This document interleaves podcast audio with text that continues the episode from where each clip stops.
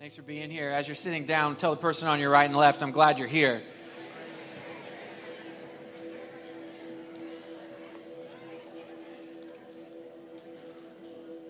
If you will pull out your listening guide that you got when you came in and turn to Luke chapter 1.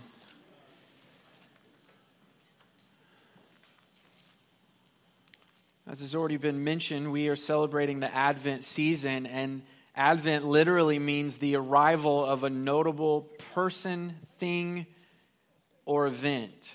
I love Christmas. I always have. I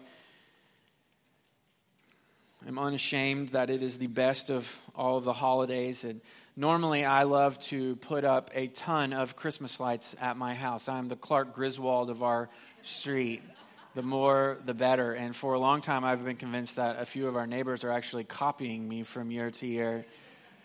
But this year, I, I, just didn't have it in me. I don't know if you've ever had a holiday season like that, but I just didn't have it. One of my primary things that I do is I like to wrap the tree in our front yard, all of the branches, all the way up to mostly the top, every branch wrapped with lights. And it's striking and it looks amazing. But this year, I was thinking about it and I just couldn't rise up to the task because I love the wrapping I usually do it the day before Thanksgiving or the day after Thanksgiving, but the unwrapping is the problem. Right? Because the unwrapping happens only because the neighborhood sends a letter to you telling you that it's turning into February and it's time to unwrap your tree. And so I was just thinking about all the work that it would take to set it up and all the work that it would take to set it down. I was like, I just don't have it in me. But I had to do something. And I've been watching TV, and on the infomercial, they're selling, uh, selling the star shower. You seen the star shower? It projects the Christmas lights up onto your house. And now, this year, it's the star shower 2 with motion. So not only does it project the green and red lights, they move around and make shapes together. So I went to the store and bought two of them.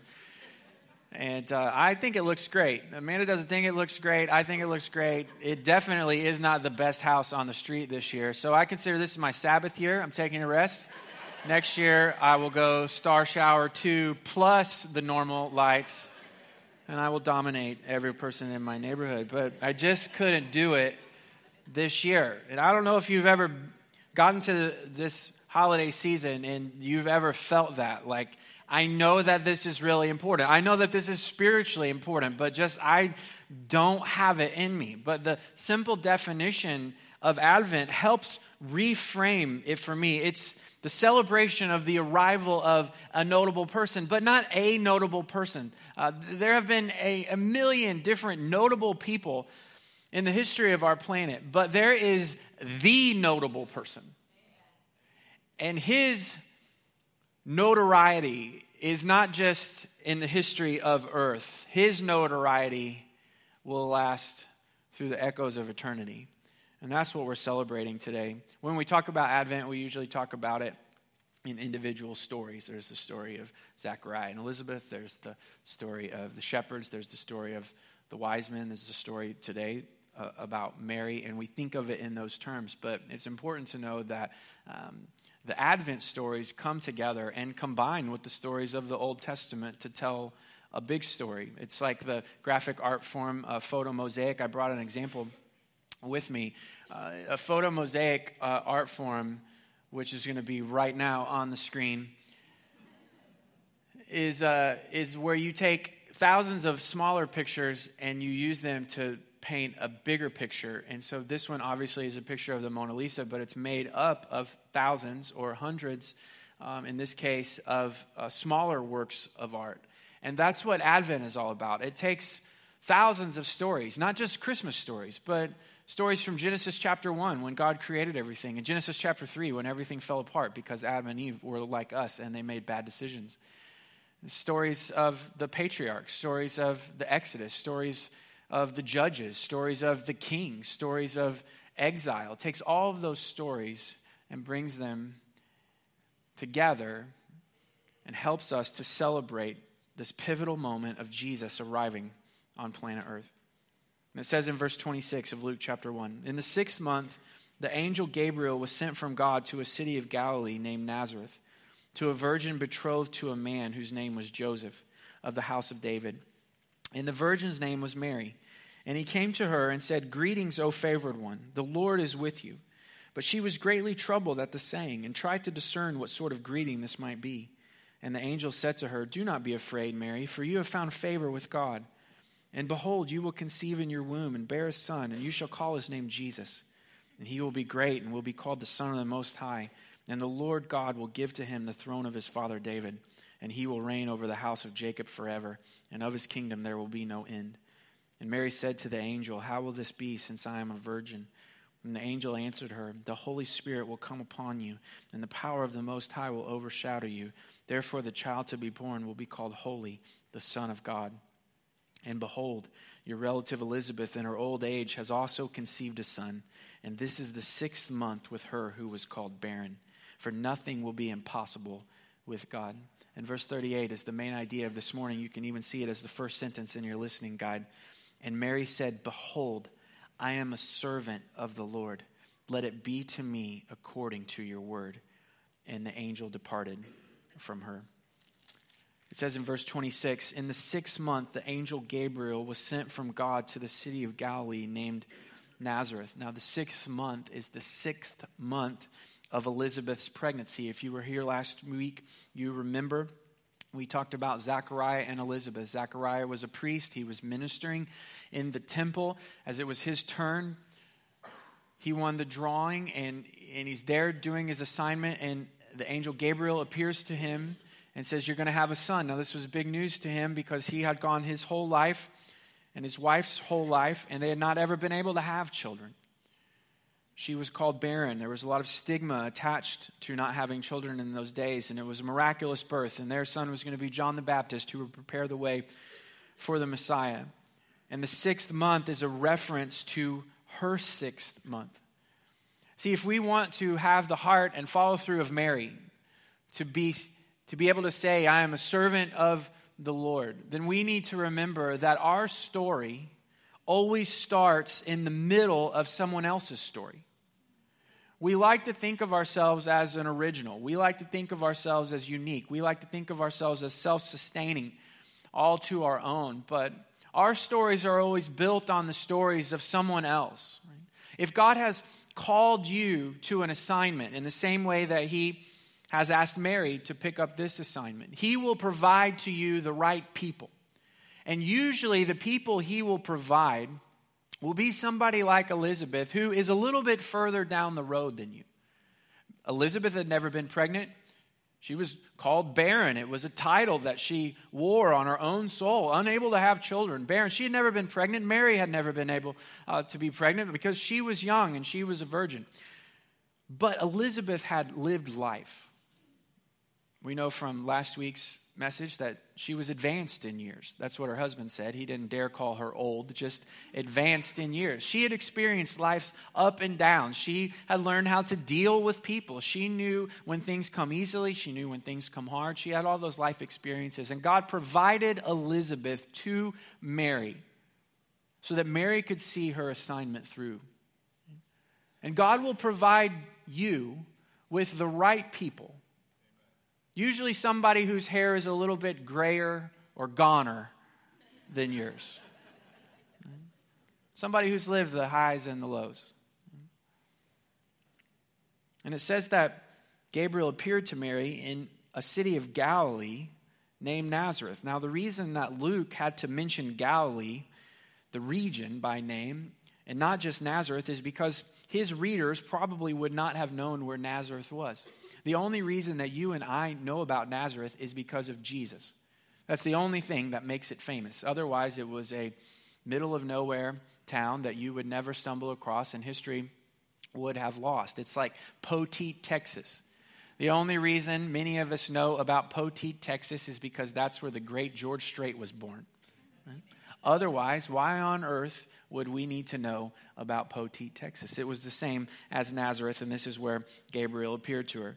And it says in verse 27 To a virgin betrothed to a man whose name was Joseph, and of the house of David, and the virgin's name was Mary.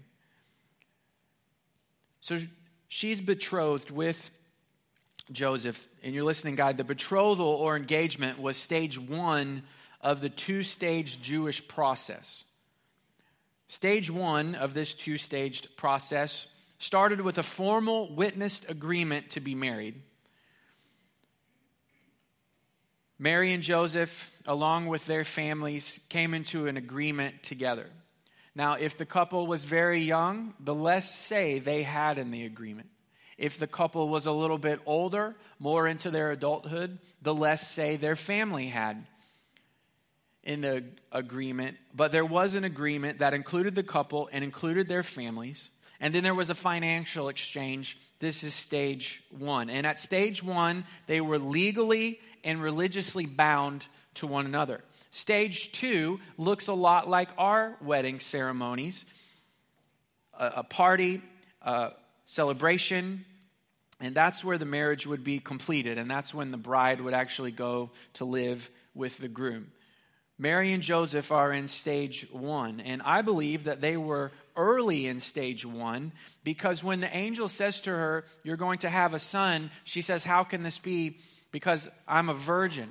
But if she was getting married in just a few weeks or even a few months, it would have made sense to her that oh, yeah, this is how this is going to happen. But her, she is a long way off, I believe, from the actual ceremony. I believe they're at the beginning of their betrothal because she can't com- comprehend a situation where the angel's prophecy would come true in more normal means. He says in verse 28 and he came to her and said, Great greetings, O favored one. The Lord is with you. But she was greatly troubled at the saying and tried to discern what sort of greeting this might be. And the angel said to her, Do not be afraid, Mary, for you have found favor with God. He greets her by saying, O favored one. Now, historically, there are some extreme views about Mary. On one extreme, which is reacting to the other extreme, Mary is almost less than human. She's not a significant part of the story. When you hear these people on this extreme talk about Mary, they only ever bring up her faults or her limitations. They will say Mary, but then they might say something negative about her to her uh, about her. Why? Because of the other extreme. Because on the other extreme, there's a tendency to make Mary more than human. In fact, there's a tendency for us to believe that Mary is almost half God which makes a little sense because she gave birth to the Son of God, so you can understand how that thinking would come to pass. That's why in the fifth century, there started to be uh, appearing literature that gave Mary a whole miraculous backstory of her own, where she was performing miracles and outrageous and extraordinary things were being done through her. On that same extreme, there are also people who see Mary as a mediator between us and God, which again makes sense when you think about the role of your mother. What did your mom do sometimes? Sometimes when you had to make a big statement to your dad, or you had to make a confession to your dad, or you had to ask something of your dad, what did your mom do? Your mom ran interference for you. She went ahead of you. She prepared the way. She uh, put him in his nice recliner. She got him his favorite food. She made sure he had a good day. She told him that he was handsome. You know, she did all of the things to make it easier for you. Or she would interpret for him. Well, that's not really what your father means. When he says he wants you to move out, what he means is that he loves you very much and you're welcome to stay here as long as you want. In most of our families, our mothers were the mediators between us and our fathers. They were the go between. Most of us don't even talk to our dads that often, but we talk to our moms all the time. Right? So when we start thinking about Mary, we think, well, it makes sense then that she is with God and she would mediate between us, that she would run interference between God and I, and she would help me to understand, and she would help God to understand my perspective. But First Timothy uh, tells us that there's only one mediator between God and man, the man, Jesus Christ. Jesus is the only one that you need between you and God. And listen, the way that Jesus has advocated for us, he says, um, I've made it possible for you to come freely to God. You don't need to stop. You don't need to talk to anybody else. You can come and approach God as son or daughter yourself. That's the way that Jesus has mediated for us. Sometimes we also uh, put Mary on a pedestal that she wouldn't even place herself on. I, I really believe in your listening guide, the misunderstanding about Mary is really a misunderstanding about God because we assume he only uses special people. We think there, there had to be something really, really special about her that she would be chosen for this responsibility. And we start to imagine what her life must have been like. And then we start to picture the reality of our lives. And we would think, well, I would never get chosen for something like that. It, it means she must be more than normal. But God uses regular people. The angel greets her as, O favored one. You see there in your listening guide, the Greek word translated as favored is also used in Ephesians chapter 1, verse 6. And it says this To the praise of the glory of his grace that he has freely bestowed on us in his dearly loved Son. Now, you remember that the Bible, the New Testament, was not written in English, it was written in Greek, which was the common language of the day. And the Greek word in the Bible, in Luke chapter 1, is translated favored when talking to Mary, and it's translated grace in Ephesians chapter 1, verse 6. See, when we heard the word favor, what we hear is favorite which is how most of us have always pictured Mary. She must have had something about her that would make her God's favorite, that he would choose her in this way.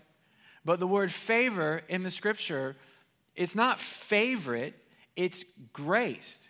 And Mary understood that this was a gift of grace that was given to her. How do I know that? Because the next page in Luke chapter 1, in verse 46, she starts to sing a song. And that song is all about the greatness of God and what God is doing, not just for her, but for his people. She understands that she has been given an incredible gift of grace in being the one chosen to bear God's Son. And Ephesians chapter 1 says that same grace has been bestowed on all of us because of Jesus.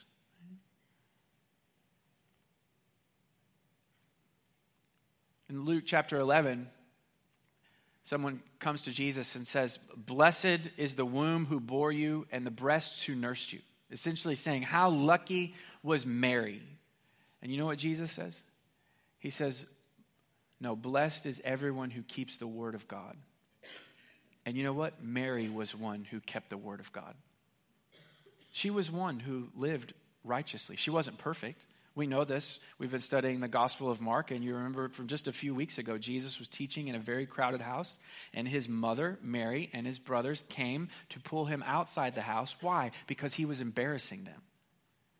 They did not believe at that moment that he was the Messiah, that he was the Savior, that he was really going to be able to live up to all the things that he was saying and all the hysteria that was around him. And so they came to try to calm him down, settle him down, bring him back down into more normal experience. She was not perfect, but she was righteous. She was one who kept the word of God. And I've seen in my own experience, and you have too, even though all of us have been bestowed uh, been had grace bestowed on us. We've been given the favor of God in the form of the grace of God. It doesn't mean that we are all going to use that grace in the same way. There are some people who learn, I've been graced by God, and just count it among the many gifts that we've been given in this life. I have a good home. I've been graced by God. I have children that I'm proud of. They are athletic. I have a good job. It's just one of the many gifts that we have. But then there are servants of God, true servants who finish their tasks, who understand, no, this grace that's been bestowed on me, it changes everything. It, it, it affects everything. And those servants are willing to walk what Jesus calls the narrow road.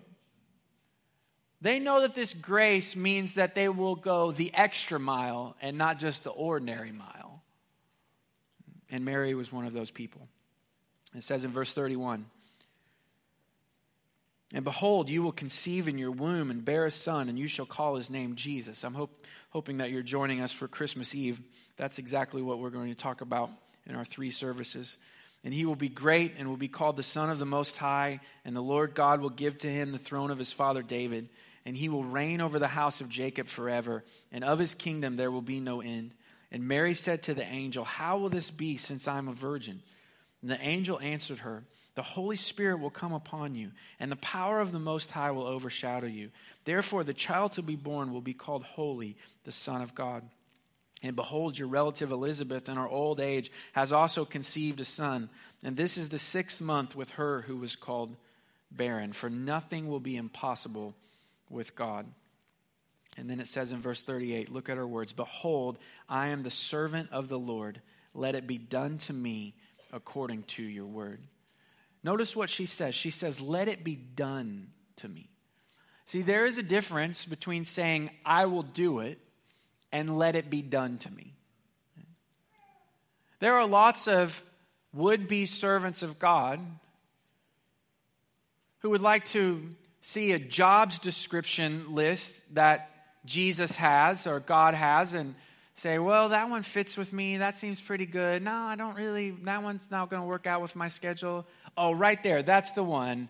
I will do that one. Lots of us would do that. We like to be the ones who volunteer. Why? Because when we are the ones who initiate, it gives us a measure of control. It helps us serve on our terms, and it gives us the opportunity to hit the eject button if the things uh, get a, a, little bit too hard. I remember about six or seven years ago, I spent, the hosp- uh, spent five days in the hospital. Uh, essentially, my appendix decided it didn't like me anymore, and it disintegrated in my body over the period of a week. And so we went to church uh, that Sunday morning, and see, that's I go to church even when I'm dying. So those uh, people who uh, didn't come today because of the rain, we're judging them today secretly. Although not secretly, we're judging them in public. We're not judging them. Just kidding. There's lots of excused absences for church. Uh, but I didn't take an excused absence for even dying. Amanda made me go to church that morning. That's the reason I ended up there. So at our, our, our church at the time, uh, before we started Bayou City, was had part one Sunday morning, part two Sunday morning. So we went to part one, and in between part one and part two, I said, "I need you to take me to the hospital." And so we left early. So we got a against our account in heaven for leaving church early. Um, we left and and she we went to the hospital and saw all the people and the tests and the surgeon comes in and says you're going to be in surgery in 20 minutes. And they wheel me into the surgery room and that's the last thing i remember. And i wake up in the hospital room. And i wake up amanda's there her mom's there and and i felt good laying in the bed. I think it was because of morphine. I felt good laying in bed. But if I tried to move around, uh, just excruciating pain. The combination of the infection that had been inside me for over a week and the surgery uh, were just really, really painful. And so if I just laid there really still, it was fine and manageable. But if I moved around, it was unbearable. Pretty soon after I woke up, the nurse came in. His name was Frank. He was from Nigeria. He has left an indelible uh, memory uh, in me, on my mind because he said, uh, in a few hours, I want to get you up out of this bed. And I thought that was more like one of those goals they write on the whiteboard in the hospital room. You know, the goal for today, get out of bed. But pretty much it was up to me when to accomplish that goal. I thought that's the kind of thing that we were talking about. Uh, but sure enough, he comes back a couple of hours later and he wants to pull me up out of this bed. And so I don't really want to do that, but you know, everybody knows if you're in the hospital, the nurse is the one in charge. And I really respected him, and I am a person who responds to authority mostly. And so I want to do what he's asking me to do.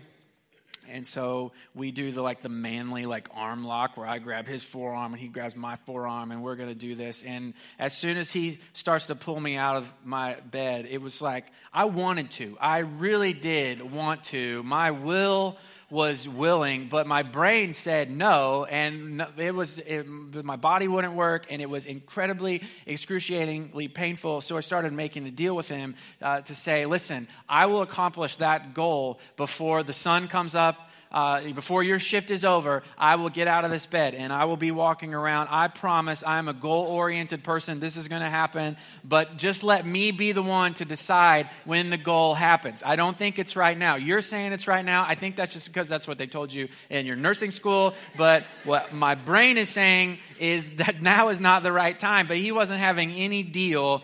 He just kept pulling me up out of the bed. And it was painful. And we all know, we all know, given the choice between somebody else choosing pain for us and us choosing it for ourselves, we would rather choose it for ourselves. Why? Because we get to dictate the terms. We get to decide when we're ready. We get to decide, is this the right moment for us? We, we get to prepare a little bit for us. That's why there's a difference between a servant who says, Oh, yeah, I will do that, and a servant who has the courage to say what Mary said and says, Let it be done to me, according to your word. There's a big difference between saying, I want God's will to be done through me, then I want God's will to be done to me. It's a huge difference.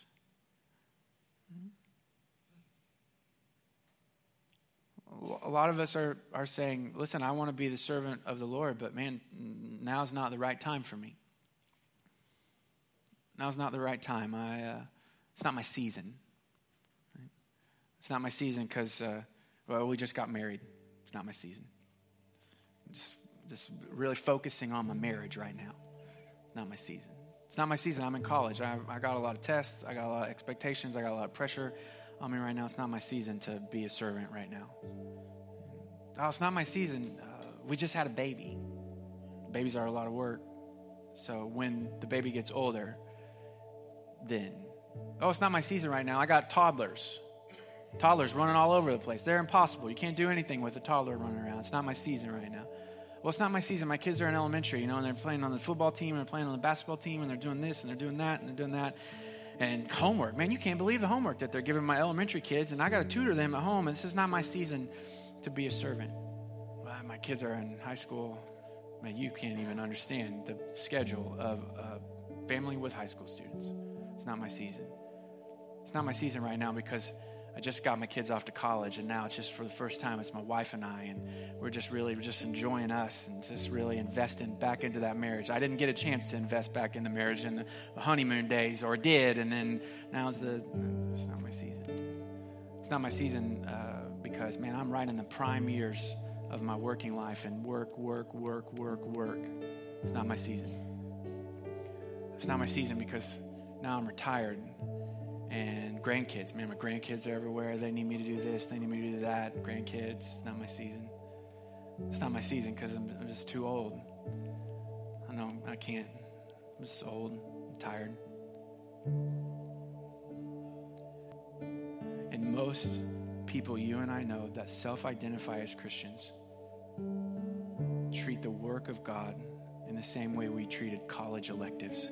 What works for my schedule what am I interested in? And if nothing else is going on. But Mary shows us today it's not enough to just say, oh, yeah, hey, I will do that. A true servant says, no, let it be done to me I will hand you, God, a blank check with my life, and you decide the amount and you write in the memo of where it goes.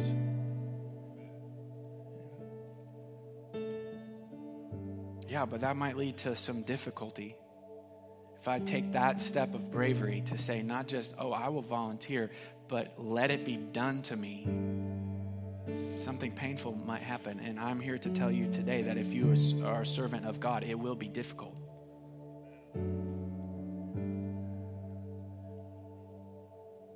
But the scripture helps us to know what to do when it's difficult, when we're suffering according to God's will. 1 Peter chapter 4, verse 19. Therefore, let those who suffer according to God's will entrust their souls to a faithful creator while doing good. So if today you realize I'm suffering because of God's will. I'm going through a, a season of that's hard right now, and, and, and I don't have any other thing to blame it on other than God has chosen this for me. Here's the game plan. First, remember your faithful Creator. Second, entrust your soul to Him. Not just the thing, not just a list of things. Entrust your soul, the very spirit of who you are, and do good. Do good. If you are suffering right now because of the will of God, keep on doing good. which is the opposite reaction that most of us would have. Oh, I'm, this is a hard season for me, so I need to do good for myself. I need to be less concerned about everybody else, and I need to be more concerned about me. But 1 Peter chapter 4 verse 19 says that if you're looking at 2017 and you're thinking this is going to be a really hard year for me, you should be the first one out in the lobby saying, "Give me a job to do." I'm going to be super stressed in 2017. I need some people to serve. And that goes against everything in us. But the harder it is, the more good we need to be a part of. This is what Mary's saying in verse 38 when she says, Let it be. Let it be. Let. It's total trust. It. Whatever. Whatever is coming Question mark. I don't know. I don't know if I say yes to this assignment, this task that God is giving, this nudging that's in my soul to get out of the stands and onto the playing field. If I do that, I don't know what might happen. Let it, whatever, be. Let it come to pass. There's a trust in God's sovereignty, our faithful creator. He created you and He has called you. He's given you an assignment for a specific purpose, in a specific place, for a specific time. You know that this is the way it works because Santa Claus is going to drop off at many of your homes some toys that are going to require tools. And you're going to have to put them all together. And you know that when you're putting those toys together, Santa never does that himself, but whenever he delegates that to you, there's the right amount of screws and bolts and nuts and all of those things as, as the directions say. If you have one too many or one less, you have messed up. First, we like to blame it on the designer. They did something wrong, but it's always us. It's always us. We're the ones. Because everything that needed to be there in just the right place is there. And God is no different. God created you, and His is a sovereignty. He has said, This is your task for this people at this time, and it's just right. And to say, Let it be, is to trust that He is sovereign, but if He's sovereign, He sustains. The only way to see your assignment through is to trust in His sovereignty so that you can say, Let it be done to me. Behold, I am a servant of the Lord. Let it be done to me according to your word. This is what Mary says, and this is what we want to say today as well. Let's pray.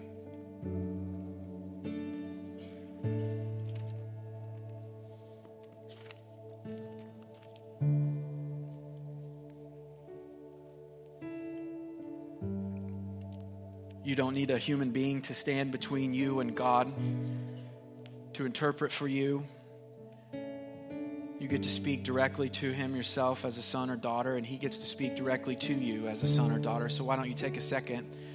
Just ask God, in light of all we've read today from your scripture, what's my next step of obedience?